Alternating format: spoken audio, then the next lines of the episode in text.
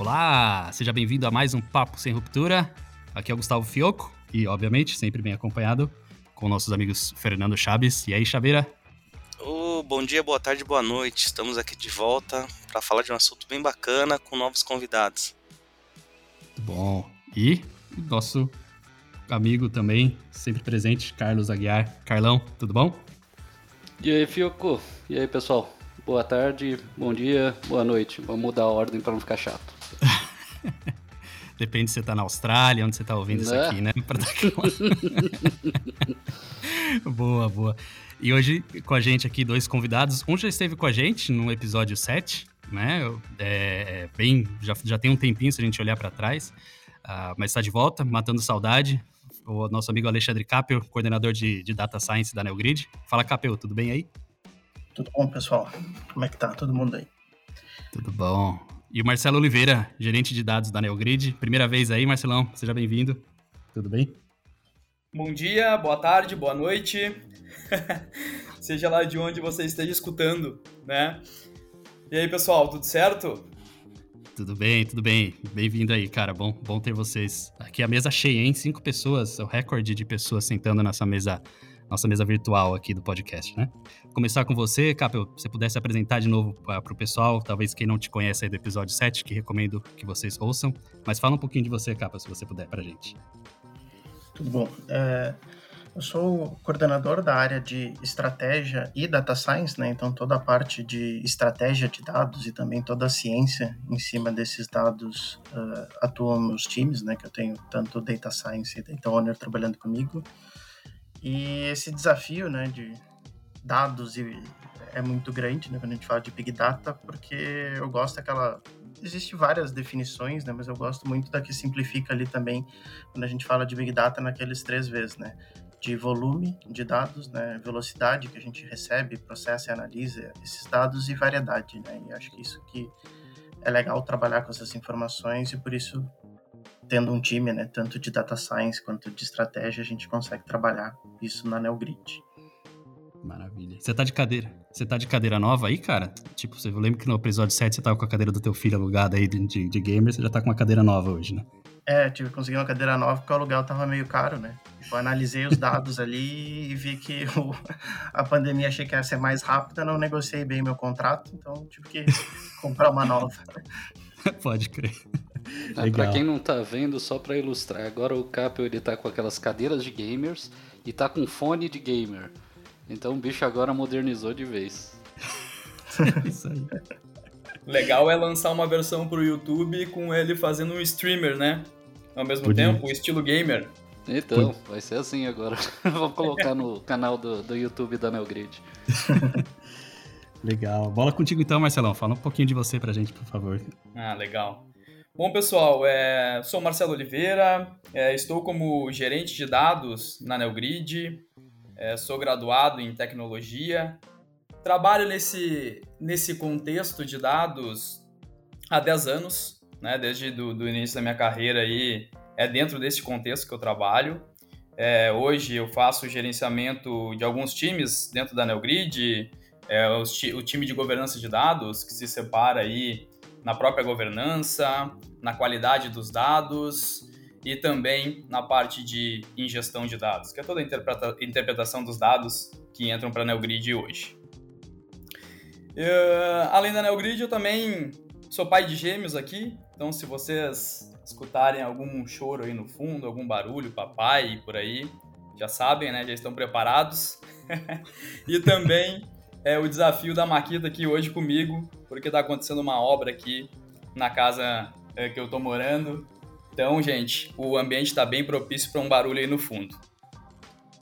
Gente, se, se, tiver algum episódio que não tiver uma maquita no fundo de algum dos participantes, seja meu também, a gente vai ter que colocar meio que, meio que na, na, na finalização do episódio, nem que seja meio fake, sabe? Só para manter o, a identidade. É isso. Ah, excelente. Mas muito, muito bem-vindo, pessoal. Obrigado aí por, por, por, participar. Vamos direto então para esmiuçar a pauta, né? Eu fiz aquela introdução uh, uns minutinhos atrás. Capel, Marcelo, fala pra gente, desmistifica então primeiro que, qual que é essa definição talvez acadêmica ou mais conhecida de Big Data, para a gente depois esmiuçar um pouco como a gente trata isso dentro da, da, da cadeia de abastecimento. Legal, legal. Acho que o Capio, né, ele falou brevemente na apresentação dele de, de três vezes ali, né? Volume, velocidade e variedade. Mas quando a gente fala nesse, nesse conceito acadêmico de Big Data, é, e tentando simplificar ele aqui um pouco, apesar dele ser complexo e extenso, nada mais é, de que um, um, nada mais é do que um contexto onde você tem uma grande variedade de dados e que uma grande variedade com um grande volume, né, um volume considerável também, e a necessidade de uma velocidade em cima desse contexto, né? Uh, quando a gente fala nesses pontos, vem exatamente os pontos que o, que o Capel falou ali: velocidade, é, volume, é, variedade, mas ao longo aí da, da história do Big Data e mais recentemente, a gente inclusive adiciona mais dois vezes aí, que é a veracidade e o valor.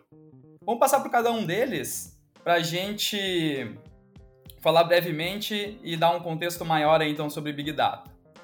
É, bom, volume, né?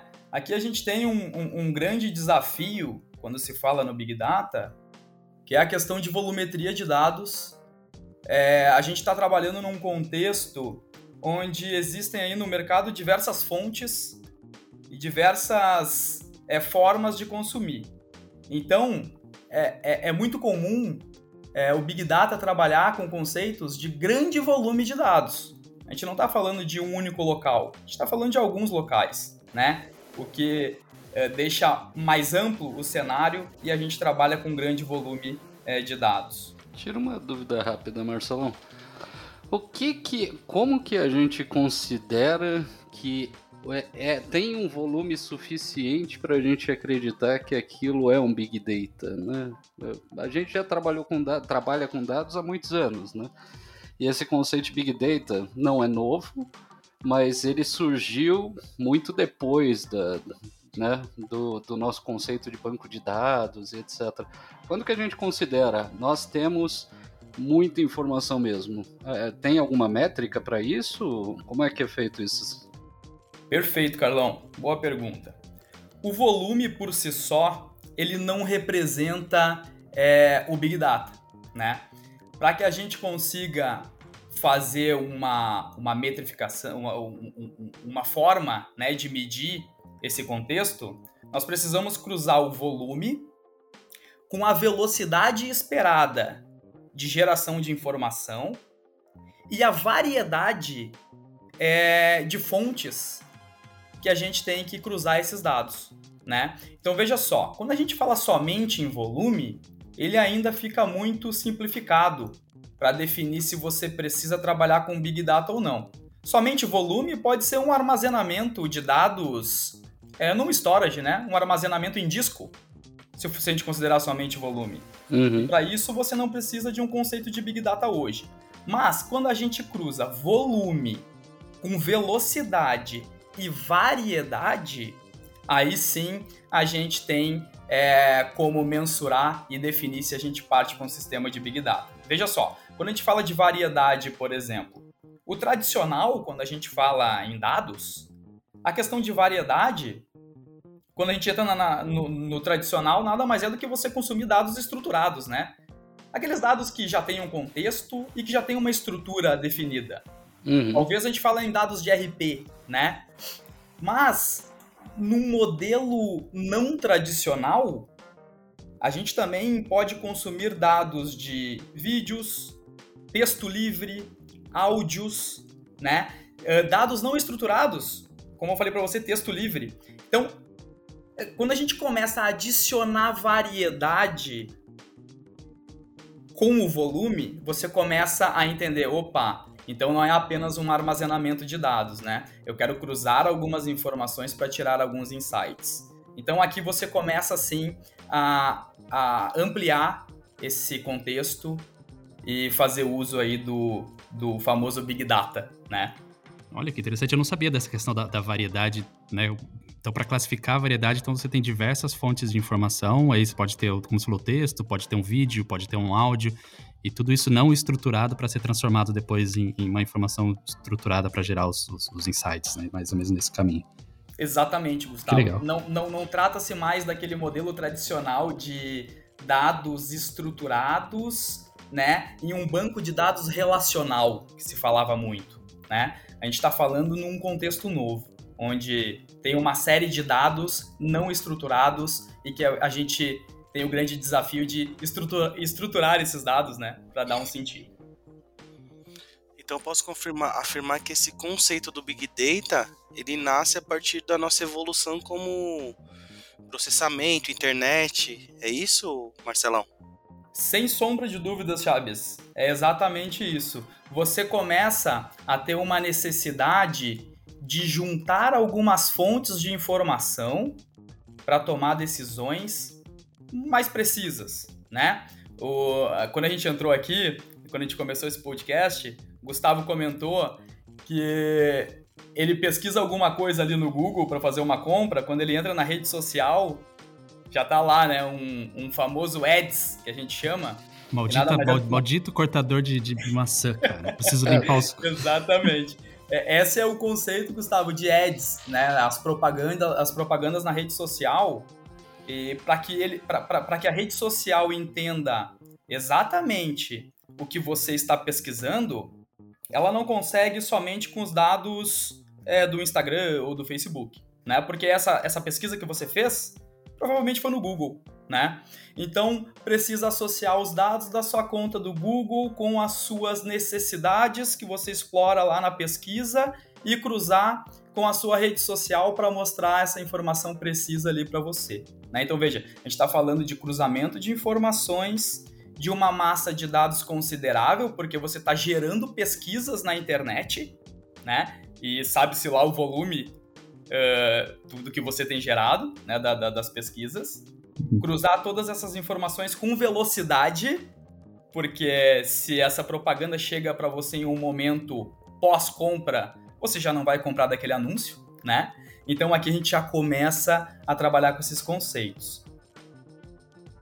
É, lembrando aí do, o Gustavo com essa máquina de fatiar. Não sei pra que, que você quer uma máquina de fatiar. Eu, eu, tô, eu tô tomando muito suco. Maçã, velho.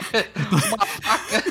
Uma Podia ter comprado uma faca, resolve. Mas tudo bem, já, já passou na minha cabeça aquele vídeo daquele italiano fazendo um gesto ah, com a mão. É assim. verdade. A faca e o cortador de maçã. Eu fiquei até ofendido aqui porque eu pensei, pô, eu como a maçã com casca e tudo, né? Será que eu tô fazendo errado? Não é, eu, eu quero fazer um suquinho aqui. E aí é muita maçã pra cortar. Eu não quero um processador, mas enfim, vocês têm razão, eu não preciso desse negócio. mas isso me lembra a, a, a, aquele anúncio que veio pra mim lá da camisa de caveira, velho. Eu peguei, consegui, eu mandei de volta pro cara, entrei em contato. É só para situar aqui quem não sabe a história, né? Em um outro podcast eu comentei, eu, eu também tava no Instagram mexendo, de repente eu vi uma loja de camisas de caveira, né? E aí, beleza, eu falei, ah, tá ótimo, então vou comprar camisa de caveira, vou comprar logo umas três. Aí eu falei, pô, não conheço a qualidade, né?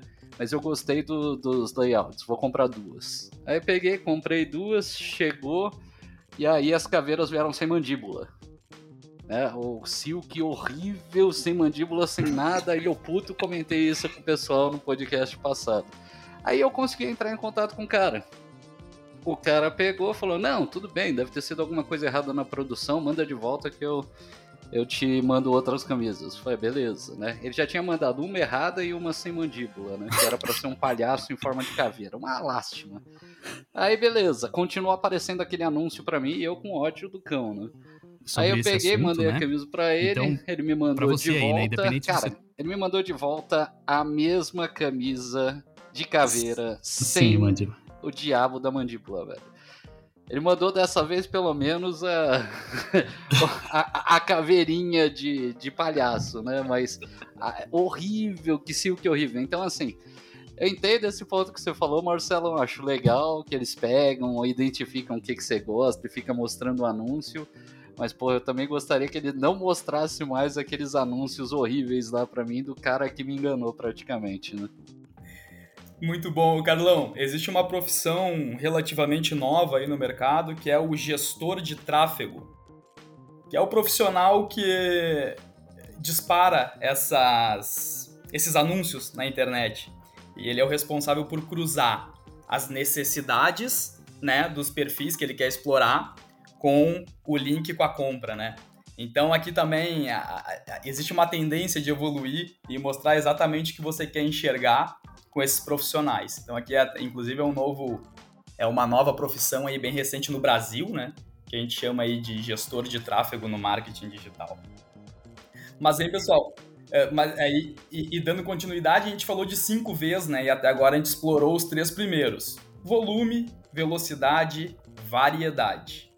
Não, mas segura, segura esses dois aí, porque eles têm que ir mais pra frente, bicho. Primeiro, é, senão você vai já lançar tudo de uma vez, o Capo não vai falar nada, vai ficar olhando pra sua cara aí de lado. O, o Capo... Ô, pessoal, ah, eu, eu não falei na minha apresentação que eu sou gaúcho, né? Eu vou atropelando tudo. Então, assim, por favor, né? Vamos conter, vamos conter. Deixa, deixa eu direcionar uma pro Capel aqui. Ô, ô Capel, ajuda a gente aí. Né? Como que a, a definição que o Marcelão acabou de citar pra gente ela é trabalhada dentro da NeoGrid. Como que funciona isso? Perfeito. Uh, como é que a gente fala em questão de volume, né? Uh, a gente entra muito numa questão de que a NeoGrid ela tem uma malha grande, gigante de varejos e distribuidores coletando diferentes informações. Informações de venda, quanto vendeu, onde vendeu, pedidos, o quanto abasteceu, o estoque, né? Então, quando a gente olha nessa malha, né, todo esse volume de venda dos principais varejos, de quase uh, eh, 4.500 distribuidores, né, espalhados pelo Brasil, a gente começa a ir trabalhando nessa informação de volume, com a quantidade de dados que eles mandam, né, variedade, porque são várias informações que a gente pega, para conseguir transformar dessa mesma forma que tu teve a experiência né, da, da camiseta no sentido de como é que a gente ajuda os nossos clientes a conseguir ter essa experiência no sentido de abastecimento, pensando em Brasil, em conseguir planejar tudo isso para garantir que tem o produto no lugar certo, né? E cada vez mais trabalhando também a velocidade, para que a gente consiga entregar esse insight rápido, né, do que, que precisa ser feito e muitas vezes, que nem tu colocou, corrigido, né? No sentido de, opa, pera, esse insight aqui era para aquele momento que a pessoa estava abastecendo. Agora isso já mudou. Já veio outras características, já começou a mudar o perfil, como é que também evolui essa velocidade de trazer o insight que representa a realidade, né? É como a gente trabalha hoje na NeoGrid, né? Tira uma dúvida. No, no último podcast, o, a gente recebeu umas informações do volume de dados, mas parecia muita coisa. Confirma pra gente, qual que é a volumetria, né? O que, que a gente tem de dados dentro do NeoGrid?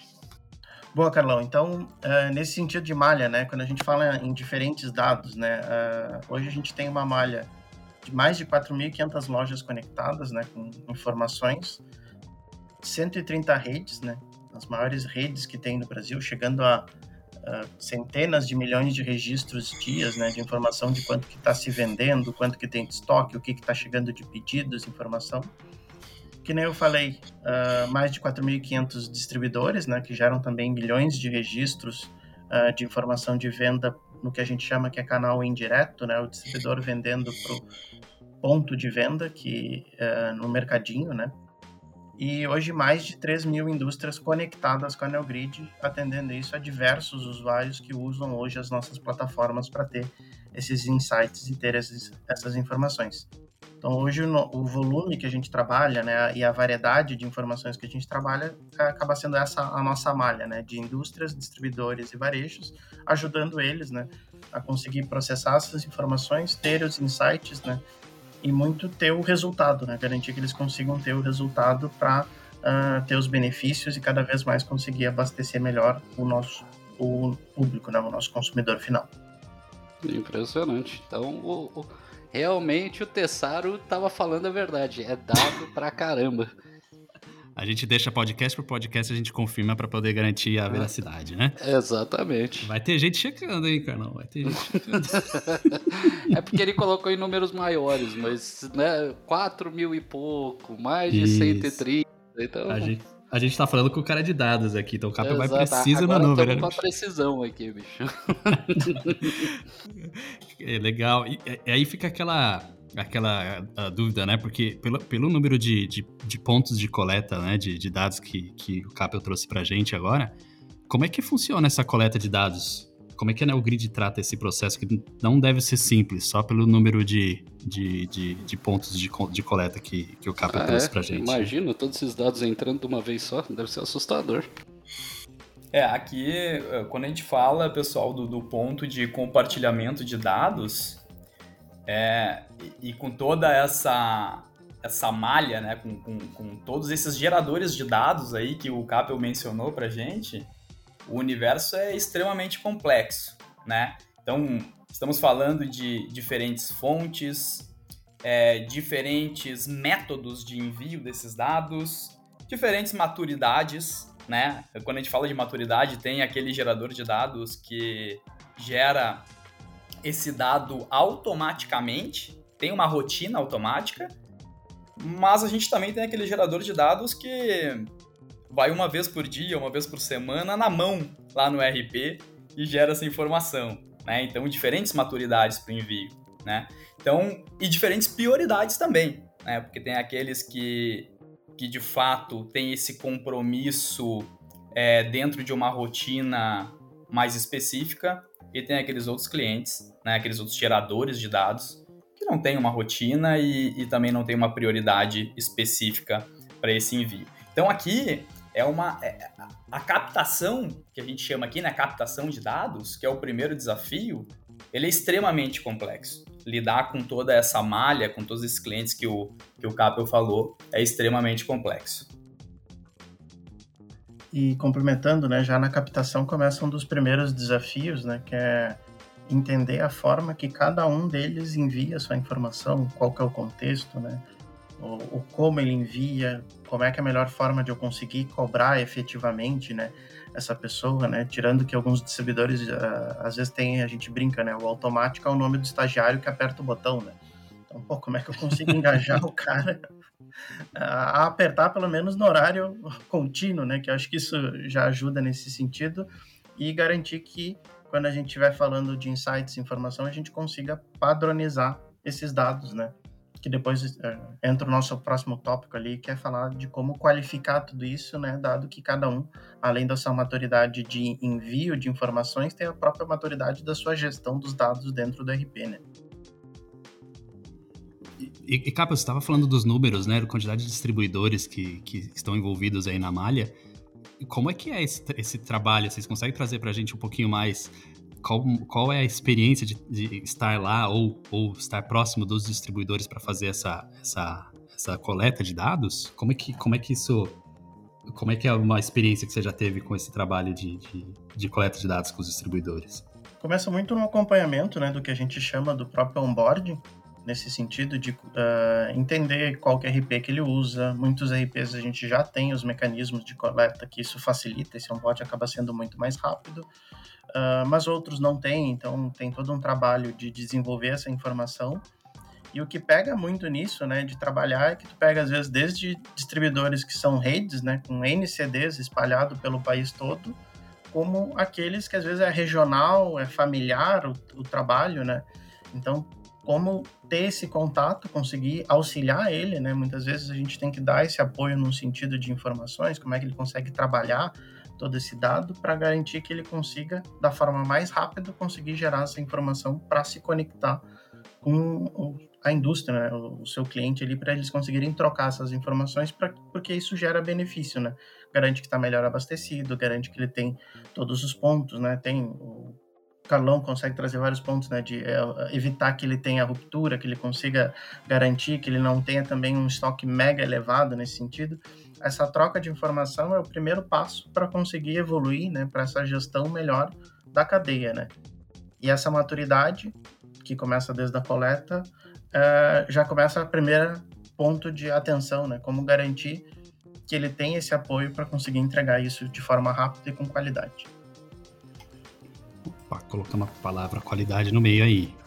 Como é, como, é que, como é que fica esse lance da qualidade? Porque Eu imagino, né, a gente estava falando de 5 mil distribuidores ali, né? Só falando dos distribuidores. Você citou, Capa, a questão do, das empresas familiares, né? Então, como é que é esse processo de validação de qualidade? Talvez eu jogue isso para o Marcelo. Não, é, não deve ser brincadeira, né? Quero fazer todo esse processo de maturidade dos distribuidores ou de quem quer, de, quem quer que a Neogrid esteja coletando as informações. Como é que funciona isso, cara? É, aqui, Gustavo, a gente tem um, um desafio enorme, né? Uh, e ainda mais falando num, num contexto NeoGrid. Percebe que a todo momento a gente está falando da gestão de um dado de um terceiro, né? Então, é o envio do distribuidor ou de um varejo das suas próprias informações, a NeoGrid armazenando esses dados e disponibilizando os insights para as indústrias tomar uma decisão inteligente e fazer uma reposição inteligente. Né? No final das contas, o grande propósito é trabalhar no ritmo aí desses consumidores e evitar desperdício para o mundo. Né? Mas quando a gente fala de qualidade e dos diferentes níveis de maturidade dentro do, dos geradores de dados, há aqui um universo uh, complexo e de alinhamento de expectativas, né? Tudo começa, bom, qual é o papel da NeoGrid aqui no meio, né? Quando a gente fala de qualidade de dados. Qualidade, eu imagino que se a gente abrir aqui uma pergunta para cada um aqui do fórum, o que é qualidade para você? Deve ser algo super subjetivo, né? Vê, vê a camiseta do Carlão com a, com a caveira lá. Tá na qualidade, Carlão? Pois é, nada de qualidade ali. E, e, isso é legal, isso é legal de qualidade. De qualidade depois quando. Uh, um pouco mais pra frente aí, quando a gente for falar sobre como que a gente usa isso aí. É interessante saber, porque tá diretamente relacionado, né, Marcelão? Exatamente. Então, uh, diferente nível de maturidade, é, tomada de decisão diária. Veja que a gente está trabalhando com variáveis é, que se você não tem uma, uma qualidade aqui no meio, é muito possível que você, fa que, vo que você faça um reabastecimento ou algo nesse sentido, ao contrário do que a NeoGrid propõe, né? Que ele seja inteligente. Então aqui a gente tem um tema bastante delicado e, e que a gente e o mercado tem aprendido muito, né, sobre qualidade de dados. Mas eu diria para vocês que qualidade de dados nesse meio aqui talvez seja nesse contexto, o maior desafio. Quando a gente fala, por exemplo, de velocidade, né, de, de, de processamento, a gente tem tecnologia que apoia, mas quando a gente fala em qualidade, bom, tem alinhamento de expectativas e aí sim os controles que estão dentro do alcance é, da NeoGrid, né, nesse contexto. Mas também tem a participação ativa de quem envia o dado, talvez seja a participação mais importante aqui, né? O, todos os dados são iguais? A gente trabalha com todos os tipos de dados dentro da NeoGrid ou a gente só trabalha, por exemplo, com aqueles dados empresariais? Bom, aqui dentro da, da NeoGrid, a gente trabalha com todos os dados da cadeia de suprimentos, né? Cuja origem seja é, um, um varejo, né? ou um distribuidor, um operador logístico ou até mesmo uma indústria. Né? Então, se é um dado que faz essas, que, que participa dessa sincronização da cadeia de suprimentos, a NeoGrid está dentro. Né? Mas falando de dentro de, desse universo de envio de dados, é, tem a característica do dado, que tem a ver com o que o Carlão perguntou, né? Então, a característica, o conteúdo do dado, ele está dentro desses, desses critérios que eu, que eu comentei, mas a NeoGrid recebe todos os tipos de dados que vocês podem imaginar. Né? Então tem arquivo de texto, tem arquivo é, desestruturado, tem uma série. É, é, a gente trabalha com as possibilidades de, de do, do, gerador de dados. Então, dentro dessa maturidade de cada um deles, a gente também tem aqui uma série de informações que a gente recebe desestruturadas, com o objetivo de estruturá-las aqui dentro. Né? Então, além, obviamente, a gente trabalha com um segmento específico, mas com uma série de formatos, né, para recebimento. E um complemento, né, de uh, quando a gente fala em qualidade, né, de diferentes dados, diferentes informações, diferentes origens, né, o que a gente fala muito é qualificar o dado para um uso, né. é algo que a gente vem investindo muito, evoluindo cada vez mais os nossos, tanto as tecnologias, mas principalmente os processos de gestão disso com quem gera informação, com a própria indústria, para garantir que eu consigo qualificar o dado para que usos ele funciona. Não significa que ele não atende algum requisito, eu ainda não posso usar para outra informação. Então, por exemplo, se eu quero ter uma visão de como está meu comportamento de venda uh, em semanas, em meses, tem alguns distribuidores que, por mais que seja o, o manual que a gente brincou, o, o, automático, que é o estagiário, uh, ele consegue atender esses requisitos, mas outros distribuidores não. Mas não significa que para alguns tipos de análise ele não funciona. Né? Então a gente trabalha muito a qualidade em conseguir qualificar essas informações, né? em que nível de maturidade ele está, para conseguir alinhar as expectativas. E aí sim ele entrar em ter os usos, os insights alinhado com essa expectativa e o benefício e o produto que ele está comprando, né? Eu, eu, eu, não sei se eu não estava muito atento, mas assim, como que a gente classifica a maturidade deles? Eu ouvi vocês falarem algumas vezes, mas eu estava pensando aqui, como que a gente consegue classificar que o cara tem dados maduros? Tem uma série de indicadores dentro do, do contexto de dados uh, que a NeoGrid faz a gestão desses indicadores diariamente, né? Então tem aqueles indicadores mais brutos ali, Carlão, é, que aponta se o cliente está enviando os seus dados diariamente. Temos também aqueles outros indicadores brutos também que mostra a velocidade de processamento de cada um desse conjunto de dados recebidos diariamente. Depois a gente tem outros indicadores que apuram o conteúdo dos dados enviado, né? A margem de segurança para uso, se esses dados têm erro ou não têm, que já faz algum juízo de valor dentro do conteúdo. Cada indicador desses é, ele é aplicado para cada um dos nossos geradores de dados e ele gera uma nota. Uma nota para cada indicador. Então imagina aquele distribuidor que gera os dados manualmente, como, como o Capel mencionou ali. É muito possível que ele tenha falhas no seu envio diário. Ele fica alguns dias sem enviar o dado é, para a NeoGrid. Depois ele recupera esse envio, mandando retroativo né, o dado do mês. Mas nós não recebemos o dado é, dentro do dia esperado. Bom, ele ganha uma nota um pouco mais baixa neste indicador comparado àquele que envia seus dados é, todos os dias, né? E assim a gente vai gerando esse, é, essa nota e depois essa nota ela entra numa matriz onde a gente indica o nível de maturidade. E aí nós temos lá o nível 1, nível 2 e nível 3 de maturidade. E o que você pode esperar de cada gerador de dados dentro deste nível de maturidade. E, e, Marcelo, como é que funciona? Você tem a nota lá dos distribuidores, deve ter um, né, na, essa, essa, essa informação. Está aqui os meus 5 mil distribuidores, estão aqui as minhas notas de maturidade, vamos falar dessa forma. Como é que você chega num distribuidor e fala, cara, a gente precisa melhorar a maturidade dos seus dados? Como é que é essa interação direta com, com a, a, cadeia para melhorar essa maturidade de dados? Se você puder dar até um exemplo bem bem prático. Eu tô lá sentado no, no warehouse do cara, enfim, conversando, avaliando como melhorar isso. Traz um pouco dessa experiência pra gente.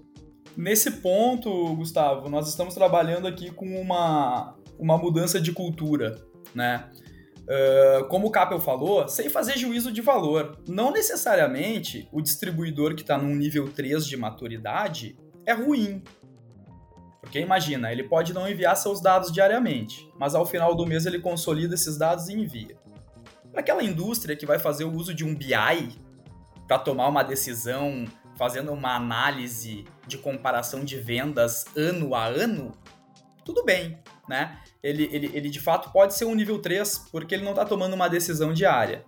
Mas a gente tem aquelas outras indústrias que estão tomando decisão diária, né? E que esse distribuidor não atende à expectativa. Bom, como a gente faz para trocar este cliente que não está atendendo a expectativa para um outro nível de qualidade?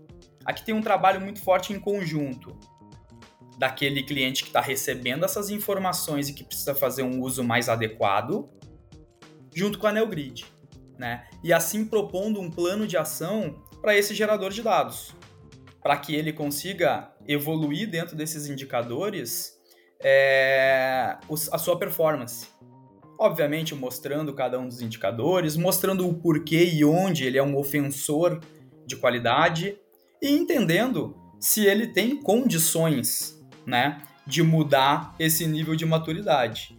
Eventualmente exige investimento, eventualmente não exige um investimento, mas se exige, então a gente tem que entender também se há as condições para ele mudar. Então veja que não é um, um, uma não é um guia tão simples, né, de ser seguido. Tem esse alinhamento de expectativa e tem esse plano de ação em conjunto colaborativo com o receptor do dado e o gerador do dado. Queria fazer até um gancho, né, uh, ouvindo o que saiu no podcast, acho que foi o 12, né, de Customer Success, uh, vinculando muito que isso também é uma jornada, né, nesse sentido de amadurecer e muito também de ele ver resultado, né, desse trabalho colaborativo junto com a, a sua indústria, junto com o varejo, dependendo qual que é a, a, malha nesse sentido, à medida da hora que ele também vai vendo essa colaboração, vendo esses benefícios, vendo esse ganho, isso ajuda a motivar ele a dar a importância que isso precisa. Então é legal que depois, é, uma hora a gente faz um one page, né, como cada um dos podcasts, né, acho que se cruzam, mas é legal esses ganchos, né, de como isso vai ajudando todo esse caminho, né. É quase como se fosse planejado, né, bicho? Isso aí, bicho. Tá entrosado com o Capel. Tira uma dúvida. Mas é, é, o maturidade ficou parecendo para mim um nível de serviço, né? Tipo, ah, o cara entrega o dado, ele ganha ponto. O cara não entrega, ele não ganha. E quando ele não manda dado com qualidade, tipo, o cara me manda o estoque um dia, no outro ele manda zerado, aí no outro ele manda informação de venda correta, depois ajuste de venda. A gente tem alguma forma de, de entre aspas, né, verificar se ele está mantendo a qualidade no envio das informações? Sim, cada vez mais a gente está criando também indicadores, né, que a gente chama de conteúdo, né, para ver essa consistência dessa informação, até vendo em muitos deles se o próprio sistema já consegue ter alguma ação, alguma recomendação de correção, né, para conseguir orientar ele no que, que tem que ser feito para que essa formação fique correta, a gente podendo dar esse apoio uh, nesse sentido. E a gente usou os exemplos mais simples, mas cada vez mais a gente está evoluindo não só eh, esses dados de frequência mais brutos, entrando em informações de conteúdo também, mas entrando também em métricas cada vez mais de engajamento também. O como é que ele está engajado na sua malha nesse sentido, ele é disposto, ele responde rápido, ele tem um tempo de resposta, de correção. Então, é cada vez mais a gente está evoluindo esse processo para que a, a, toda a cadeia né, funcione tenha efetivamente essa visão né, de qualidade, eh, qualidade de conteúdo, consistência do dado né, ao longo do tempo e a forma que ele responde. Né. E percebam que desde o momento que a gente começou a falar em qualidade, isso é um processo, né? Então, apuração de indicadores, ofensores de qualidade, gera uma nota, mas isso é contínuo. A gente não gera isso uma vez só, né? Isso é, isso de fato é uma rotina e é um processo. Então, tem, tem muito a ver com o desafio do engajamento, como o, o Capel falou, não só para fora, né, Capel, mas para dentro da empresa também né, uma empresa orientada a dados, ela também tem uma cultura onde a, a, um problema de dados não é um problema de uma área de dados, né, mas de uma empresa como um todo. Então todos participam, né? E isso é, isso é muito, muito legal também desse tema de qualidade. Ele não se limita somente na área de dados. Ele é um processo e ele é um processo da empresa como um todo. Todas as áreas participando e, e, e trabalhando em prol da qualidade, né? Boa. Vocês repararam o que eu fiz aqui? Eu peguei e coloquei o quarto V, o Veracidade. Era, era desse ponto que você ia falar, né, Marcelão, lá no começo. Perfeito, perfeito. Excelente, Carlão, é isso mesmo. Né? O, o Veracidade nada mais é do que esse ponto de qualidade que a gente vem conversando aqui. Ó, e, e, nisso aí você só tem mais um V, bicho. Eu acho que você vai ter que falar sobre. Então, começa é, a falar.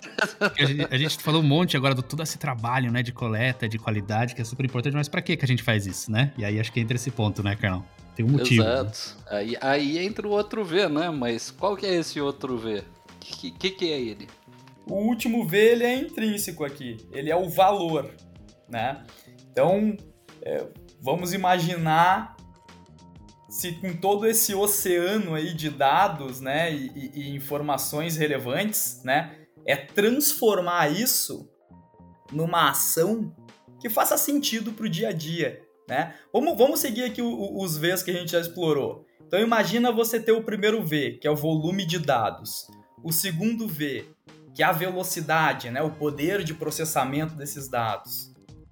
Depois você passa ali é pelo terceiro V, né, que é a variedade, diversas fontes, diversos formatos, e depois a veracidade, que nada mais é do que dados confiáveis.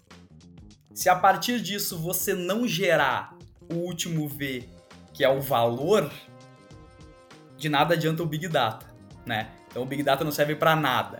Então o último, de fato, é o valor, é a geração de ações que sejam tomadas no dia a dia e que evolua, né? Todo o, a, a, a, o processo, toda a operação de quem está usando esses dados. Posso colocar mais um V aí? Opa. É, ou, ou, foi por algum motivo que, que a, nova solução da NeoGrid chama View? É o sexto V? Perfeito, olha aí. Mais um podcast amarradinho. Amarradinho, o anterior é esse, olha lá. Gustavo, o mercado tem que estar preparado para esse sexto V, hein? Pode crer, é isso aí, fiquem ligados. É, aí falando no View, o Capel já começou a falar dos KPIs, né? São esses os insights que a gente retorna, Capel? Isso, esse, em cima desses dados, essas informações, cada vez mais a gente evolui os nossos processos para que isso entregue valor de forma rápida para o cliente, né? E que impacte muitos indicadores, né? De sucesso dele, né? A forma que ele mede, como é que a gente consegue efetivamente auxiliar, né? Uh, tanto quem manda o dado quanto a NeoGrid no apoio tecnológico, ajudar a mexer os ponteiros, né, e fazer uma relação, né, de ganha-ganha nesse sentido, né. Então, uh, é algo que a gente trabalha desde a parte do dado, é algo também que nos nossos insights a gente também busca cada vez mais evoluir para que os próprios indicadores sejam resilientes, né? Então, eu consiga, dado tem algum ponto ainda, conseguir entregar um insight, garantir que isso faça parte do dia a dia dos nossos clientes porque é assim que a gente vai entregando, né, esse último V, né, viu, né, no sentido de ter esses indicadores de forma fácil, rápida e conseguir garantir que ele tenha esse uso e esse benefício, né. Coisa linda. Então, se você não ouviu o podcast sobre o View, é o podcast anterior a este, que é o podcast 13, 13? Eu tô fazendo as contas certas? Se não for 13, eu vou ter que editar depois, mas eu acho que vai ser. Porque a gente não se, soltou ainda. Se o editor não sabe. Aqui... Imagina a gente, né, Carlão? É, é que depende, depende da mudança da agenda. Depende da mudança da agenda. Vou colocar um Big Data aí pra, pra, pra gerar o resultado, gente. Um, tá vendo? Os dados estão aleatórios. É. Vocês falaram muito né, sobre o processo de definição do que, que é o Big Data. É, como que ele interfere, né? É, como que ele, influ ele, influencia uma empresa de tecnologia a trabalhar com esses dados, como a gente coleta, né? É, eu gostaria de falar um pouquinho sobre essa coleta antes de eu fazer minha próxima pergunta, porque tem muita gente aqui que também não, não conhece alguns termos que a gente está falando, né? Então, esse, esse ponto da coleta, né, o grid recebe esse dado, não é através de e-mail, não é através de carta, não é através de pombo correio, né? A gente tem algumas é, ferramentas que fazem com que esse dado chega, chegue até nós automaticamente, né, pessoal? Certeza que não vem por pombo correio, velho? eu falando do meu lado de negócio, muitas vezes quando me deparo com os clientes, eles perguntam: ah, mas como que isso chega até a NeoGrid, né? É. Porque se a gente está acompanhando o processo de qualidade de dados, então verificando se tem algum desvio, né? Como a gente trabalha muita massa de dados, né? Então, por exemplo, um grande varejista se mandar uma quantidade de dados muito maior do que a quantidade que ele manda diariamente ou muito menor, nós conseguimos é, detectar, né? Mas no caso como a gente tem uma relação de compartilhamento de dados, né, no caso aqui no meu exemplo do varejo com a indústria, né, a indústria sempre pergunta, ah, mas o varejo não pode tirar uma planilha e mandar por e-mail, ou antes dele mandar essa planilha e fazer alguma manipulação, né, então a gente tem métodos automatizados, né, para receber esse dado, não através de processos manuais. Perfeito, Chaves. E aqui entra um primeiro pilar que a gente trabalha com os conceitos de governança de dados, né? De fato, tem padrões e regras para um dado entrar na, na NeoGrid, né? Então, essa coleta, ela não é feita através de carta, de pombo correio, né? De envio de e-mail. Ô, Chaves, eu sei que você é do tempo da carta, né? Mas a gente... Ô, louco, chama, jogou a idade aí, bicho. Já jogou metade na mesa já. Mas então, gente, de fato, então tem procedimentos automáticos. A NeoGrid hoje trabalha com um cardápio, com uma série de conectividades, né, conectores que o cliente faz a instalação ou disponibiliza seus dados de conexão. Tem as famosas APIs, né, que se fala muito por aí agora também, que é o, o, o, o método mais moderno aí de conexão mas é justamente esse, esse, é o caminho. Então, o primeiro ponto da governança de dados da NeoGrid é justamente essa. Existe um padrão para o dado entrar na NeoGrid e ele entra pelo mesmo local. Então, esse é um, é, é um critério muito importante. Legal, e é fruto daquele exemplo que vocês deram do onboard, né? É, antes do Big Data, né, nosso time de onboard está cuidando para que esses padrões sejam executados. Né? Bem legal. Perfeitamente.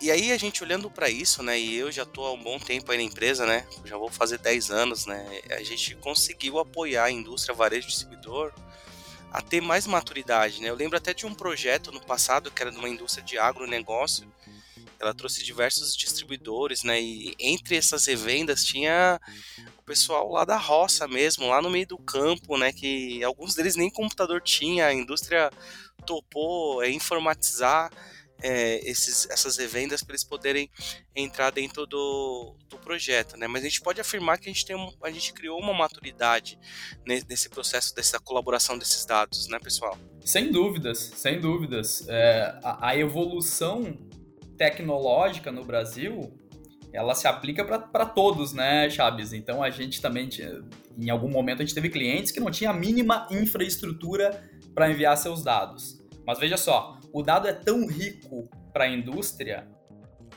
que ela planeja um plano junto com esse gerador de dados para que ele tenha então é, essa, essa tecnologia, essa infraestrutura mínima para que ele envie os dados, né? Então quando, quando esse, esse processo ele acontece de forma colaborativa, sem dúvidas há essa evolução na maturidade, né? Então nos deparamos com muitos cenários, sim, de empresas que não tinham o mínimo de tecnologia e que através dos projetos aqui, junto com a indústria Neogrid, hoje elas conseguem disponibilizar dados e melhor, elas conseguem armazenar dados para uso próprio também, né? Porque parte da premissa é que agora ela tem um RP, ela tem um sistema de gestão e que ajuda ele também no dia a dia, né? É, e isso dá um impacto gigante na cadeia de suprimentos, né? O grid dispor de diversos tipos de conectividades, né? Que é, são esses plugins aí para poder receber o dado. Duas semanas atrás a gente estava conversando, né? Eu comecei no mercado aí de EDI e a gente falando de alguns extratores antigos, né? Os Connect Directs da vida. Isso também denuncia a idade, tá, o, o Gustavo? É... e essa possibilidade de integrar, né? De trazer a maturidade a gente consegue trazer uma melhoria, uma melhoria bem grande na cadeia de suprimentos, né? É uma baita responsa, né? Você pensar, né? Tipo, a Neogrid ser responsável para profissionalizar, né? A, a cadeia de suprimentos, né? Uma baita responsa aí para vocês, né, Marcelo e Cap? Eu imagino que deve dar bastante orgulho, né? E o que eu ia comentar é uma evolução também nossa, né? Nesses uh, anos, né? Desde que começou a gente criando, criando cada vez mais métodos, evoluindo os nossos processos. Quando a gente fala processo, é processo tanto uh, com pessoas super, supervisionando, né? Com modelos, mas também processos totalmente automáticos, né? Então é algo que a gente investe bastante para que isso seja contínuo, para cada vez mais que a gente possa aumentar essa malha, né? E gerar esses insights, né?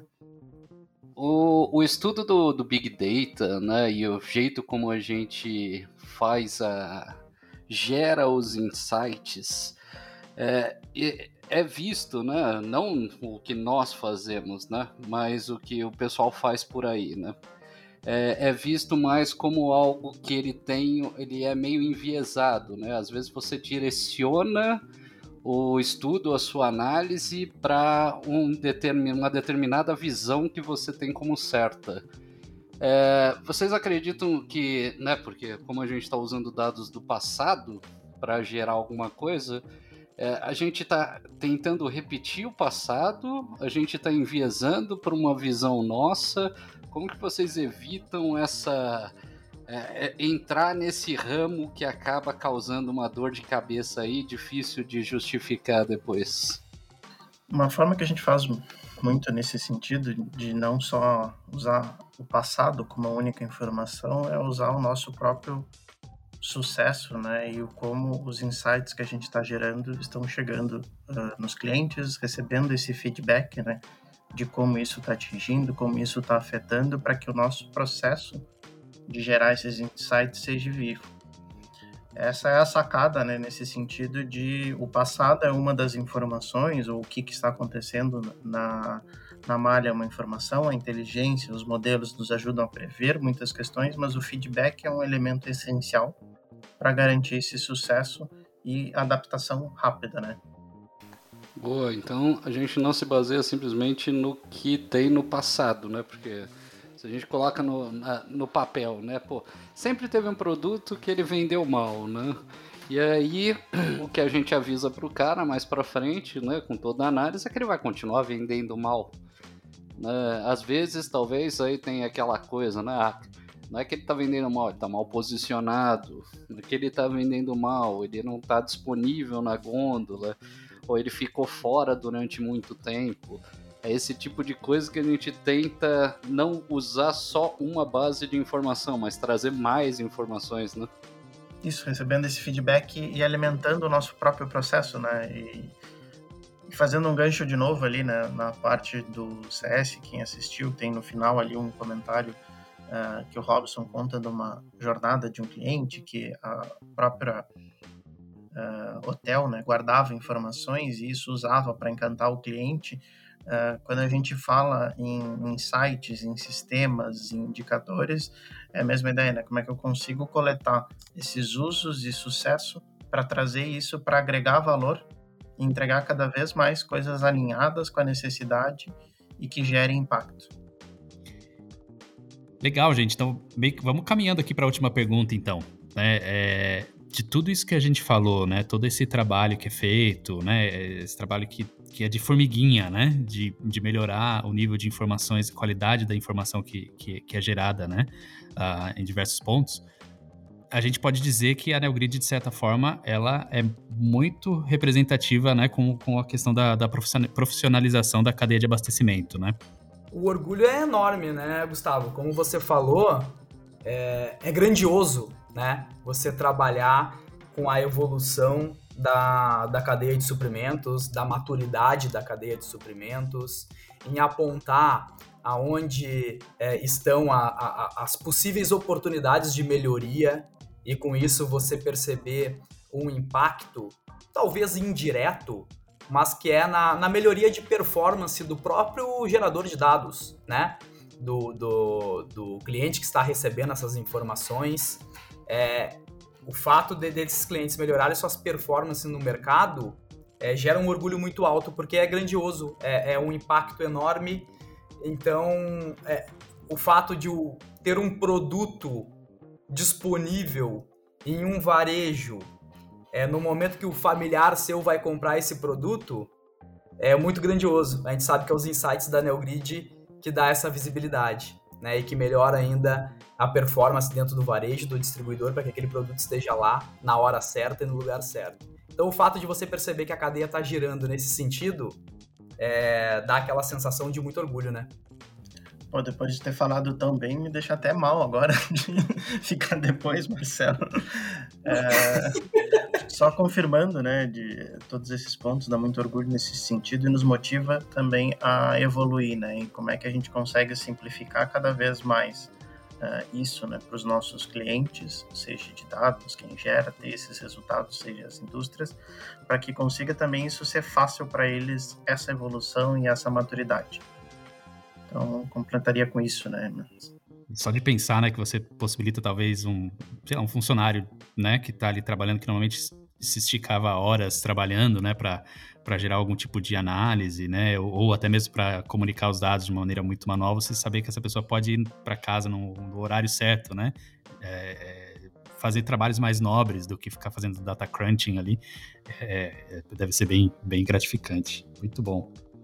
Legal, gente. Caminhamos aí para o encerramento, mas sem antes falarmos das dicas aí, né, Carlão? Você, você aí puxa, puxa o quadro pra gente aí, com as dicas. Pode, a gente pode chamar esse quadro de dicas do Carlão? Alguma coisa assim? Não, não, não. Eu acho que sim, é o cara que tem as melhores dicas. na lista de dicas do Carlão. a, gente, a gente só coloca aqui como sugestões e e é, pequenos insights para o pessoal, né? Então, para quem não sabe, esse aqui é um espaço onde a gente procura, é, com o tema que foi abordado, indicar alguma coisa que. algumas leituras, seja vídeo, música nunca apareceu, né? Mas isso ia ser curioso. É, vídeos, filmes, séries, qualquer coisa que tenha relação com o tema que a gente falou aqui, que ajude a aumentar ainda mais o conteúdo que a gente está gerando. Então eu sempre peço aí para os convidados inicialmente, né? Quem tiver, quem não tiver não tem problema, eu sempre tenho uma listinha backup aqui. Então vou começar com o Capel. Capel, tu tem alguma coisa para indicar para nós? Conhecendo que a tua lista é bem grande, eu sempre conto com a tua lista, Carlão. Na outra vez tu já me tomou Dicas do Carlão, é Eu sei que o Carlão já tem 50 livros e filmes e ações, e eu gostei da tua lista da outra vez, então vamos contigo. Beleza, Marcelão. Bom, nesse universo de dados aí, para quem está navegando e quer entender um pouco mais a, a, a relação dos dados e muitas vezes a, as empresas e as pessoas que estão iniciando nessa área têm dificuldade em procurar um formato para trabalhar, né? Então eu indico aqui o Dama Diambok, né? Que ele é um, um guia, um, um framework para você implantar aí um sistema de dados e para você basear os seus estudos em cima desse contexto que é tão novo, né? Tão recente aí no mercado. Olha, excelente, hein? Nossa. O cara começar a fazer, né, bicho? Mão na massa. Cê quer, quer, quer colocar alguma coisa aí, Fioco? Eu tenho aqui, e eu vou, eu vou falar um assunto aqui. O, o Carlão é um, é um, é um cavalheiro, cara. Porque ele tem aquela. Ele tem aquela lista enorme e ele deixa todo mundo falar primeiro, porque senão ele acaba queimando as propostas dos, dos outros, né? Então, se eu deixo a pessoa passar. Cara, eu fico pensando naquelas apresentações de escola que você tinha que fazer uma música, tocar alguma coisa ou dançar. Falo, não, não deixa o melhor do, do melhor apresentador pro, pro começo, senão vai queimar todo mundo. mas eu tenho uma vai dica aqui. Eu, vou, eu, eu, tenho uma dica de filme. Eu, eu, ia falar do Moneyball, mas o Moneyball tem 100 milhões de visualizações já, porque a gente falou tanto do Moneyball. Mas eu não vou falar dele aqui, vou, vou, vou pular, mas é, é, enfim, é um filme que fala bastante sobre dados, então acho que é bem interessante. Mas a gente falou bastante de Moneyball nos últimos episódios. Eu ia trazer o jogo da imitação. Que é o... roubou o meu. Excelente uh, filme. Ai, rapaz. É um filme, é um filme da Segunda Guerra Mundial, né? Que e, e, e o, o, protagonista ele, ele faz parte de uma equipe para decodificar nessa a, a, toda a complexidade de, de, criptografia né, usada pelos nazistas durante a guerra. Então vai falar um pouco sobre é, bastante sobre o que os profissionais de dados acham enfrentam hoje, que é a questão de tentativa e erro, né, para conseguir chegar no resultado esperado. Acho que deve ter muito dessa questão de bater a cabeça na porta, voltar, pensar e falar, vamos tentar de novo. Então, fala um pouco dessa resiliência, né, que, que eu imagino que a gente tem que ter nesse mundo de dados. Né? Então, uh, também custos de inovação, né, e o limite da paciência, né, que, que as pessoas uh, devem, devem esperar, né. Então, todo esse trabalho que é feito para ter a maturidade dos dados exige uh, bastante inovação e também um pouco de paciência, porque eu imagino que não deve ser fácil fazer essa, essa conversa uh, esse trabalho de formiguinha, né? Pra, porque são pequenos passos para algo muito mais grandioso. Então fica aí o jogo da imitação, é um baita filme, ele é bem legal. Uh, fica aí minha, minha sugestão de, de, de hoje. Desculpa aí, Chabão, roubei Eu adoro esse filme, mas vocês sabem que esse filme aí ele tem um. Ele dá muito valor pro Turing, mas ele esquece de avisar que quem decifrou, quem quebrou o código na verdade não foi o Turing, né? Foram dois suecos que fizeram, eu não lembro agora os nomes, só tô lembrando de cabeça como é que era a história. Mas eram dois suecos que eles decifraram. O Turing só colocou dentro da, do que chamaram de máquina de Turing, que foi o primeiro, entre aspas, computador. Também não foi o primeiro, o primeiro foi um TIAR, mas aí é entrar em detalhe demais. Segue aí, Chaveira. O cara não é o justiceiro, hein? Caraca, bicho. Aqui não é o nosso podcast muita treta, hein, Carlão? não tô colocando treta, só tô justificando. Vamos lá, vou cair num, num que é, já é clássico já há anos, né? Que fala muito de dado, é, trabalha com a cabeça do, do ser humano, que é a trilogia Matrix. Acho que é bem interessante. É, acho que são Pegou poucas... a terceira vez que entrega a sua idade no episódio. É. Não, molecada nem sabe o que é Matrix. É. Só agora, né? Agora vai sair o 4, mas segue jogando. Mas tem um livrinho também, um livrinho nerd, sempre trago filme, né? Um livrinho nerd também que. Aí nesse caso é para mostrar o quanto uma quantidade de dado pode fazer com que o público ame uma obra. Ele é filme e ele é livro, né? Jogador número 1, um, né? Ele é um livro cheio de referências à cultura pop. Sim. E ele foi escrito ali pelo Ernest, Ernest Klein e foi gravado pelo diretor Spielberg. Então vale a pena dar uma, dar uma assistida ali. Você vai assistir o filme procurando um milhão de referências, né? Tá certo que as referências do, do filme estão muito mais para as gerações novas, não para mim, mas no livro é bem interessante você entender como que uma pessoa que foi ali escreveu e trabalhou com um dado que está aí na cultura popular para trazer um grande livro aí, um best-seller. Boa, boa.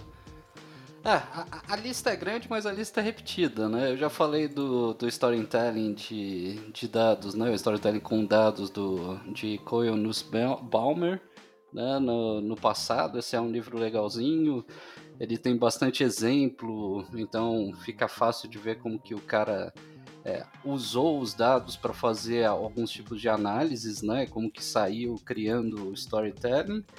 É, também de série, eu já citei aquela Era dos Dados que tem no Netflix. O primeiro episódio tem 43 minutos e é sobre uma sobre poeira. Então assim, resistam ao primeiro episódio que é muito maçante, que depois fica melhor. Tá? A primeira realmente é, é, é mais difícil.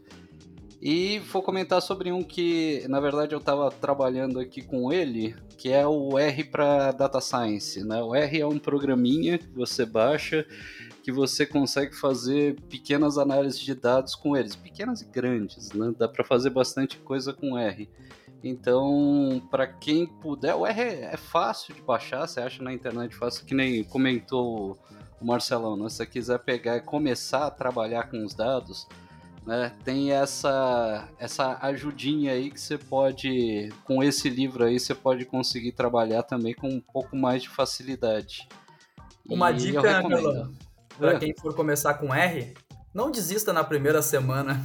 Tudo vai dar certo. Exato. Boa.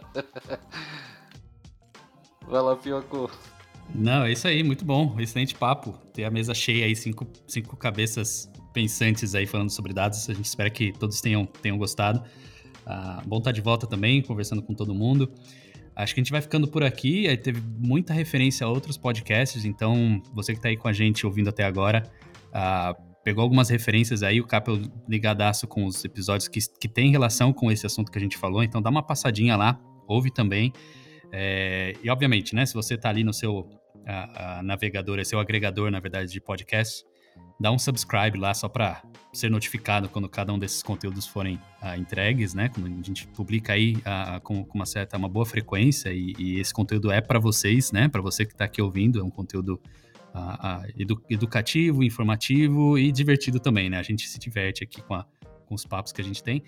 Mas enfim, seguimos aí. Obrigado, Marcelo. Obrigado, Capa, por estar estarem aqui com, conosco hoje.